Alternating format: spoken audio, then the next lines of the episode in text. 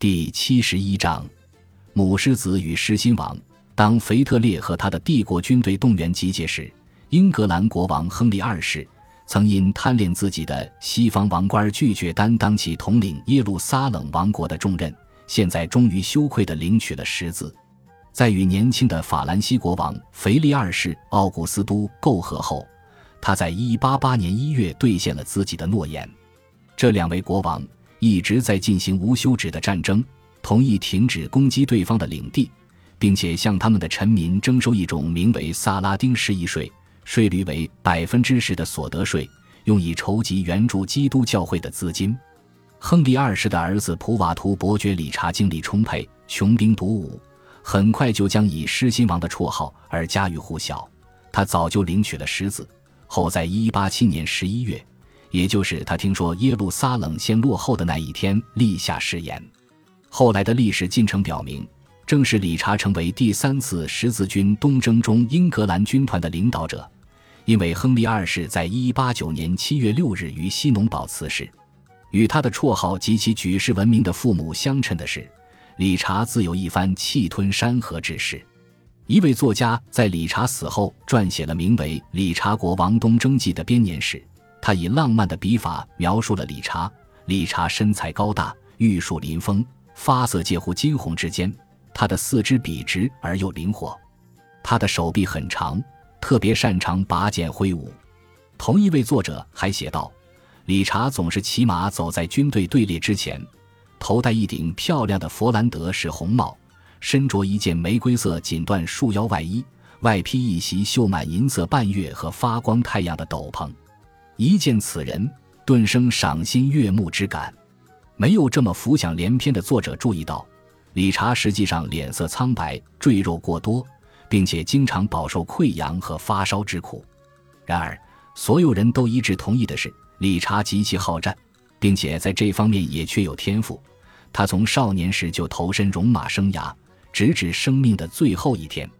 威尔士的杰拉尔德写道：“他的身体因紧张、兴奋而发抖，而他的颤抖使整个世界为之战战兢兢、历历危惧。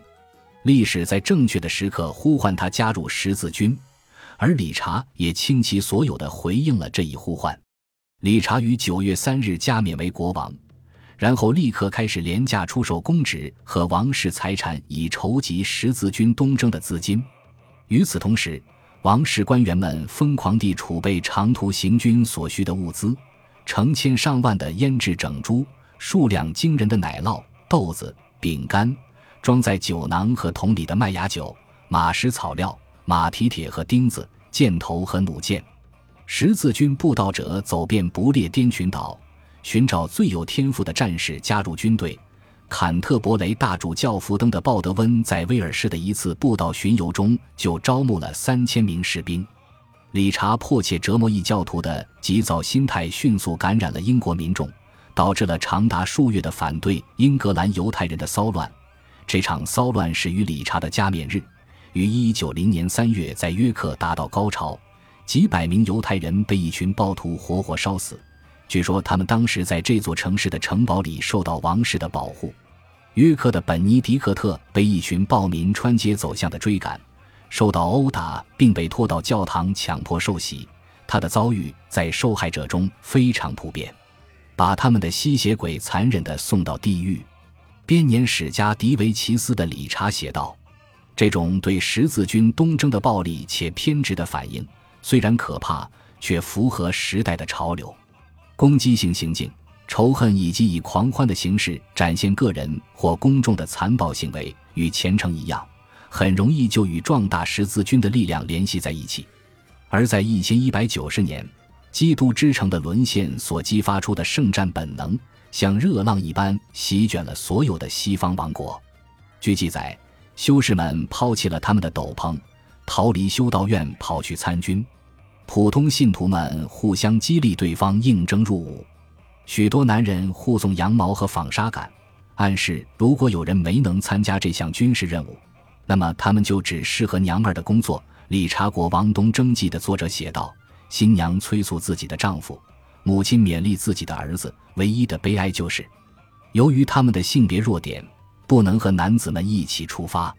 最后一幅景象，柔弱的女人向他们勇敢的男人挥手告别，是夸张而非事实，正如贝弗利的玛格丽特的经历所证明的那样。但这是一个强有力的比喻，而且通俗易懂。一位十字军战士因目睹那些悲痛的离开家园和爱人参加圣战的人而心碎。一首同时代的歌曲描述了他的情感：仁慈的主啊，如果我为您远离家乡，告别所爱，请将永恒的快乐赐予升入天堂的我们。您的怜悯就是爱人与我的福泽，请赐予他爱我的力量，让他将我牢记在心，即使我常年在外。一一一百九十年下，这种珍贵的告别时刻来临了。因为英格兰舰队的第一分队从达特茅斯扬帆起航，他们的国王早已在大陆上与法兰西国王腓力在一起。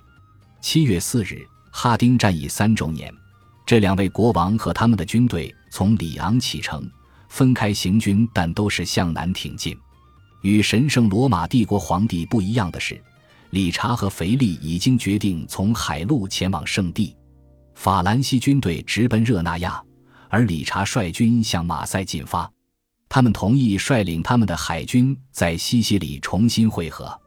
当两支军队行进时，大地在颤抖。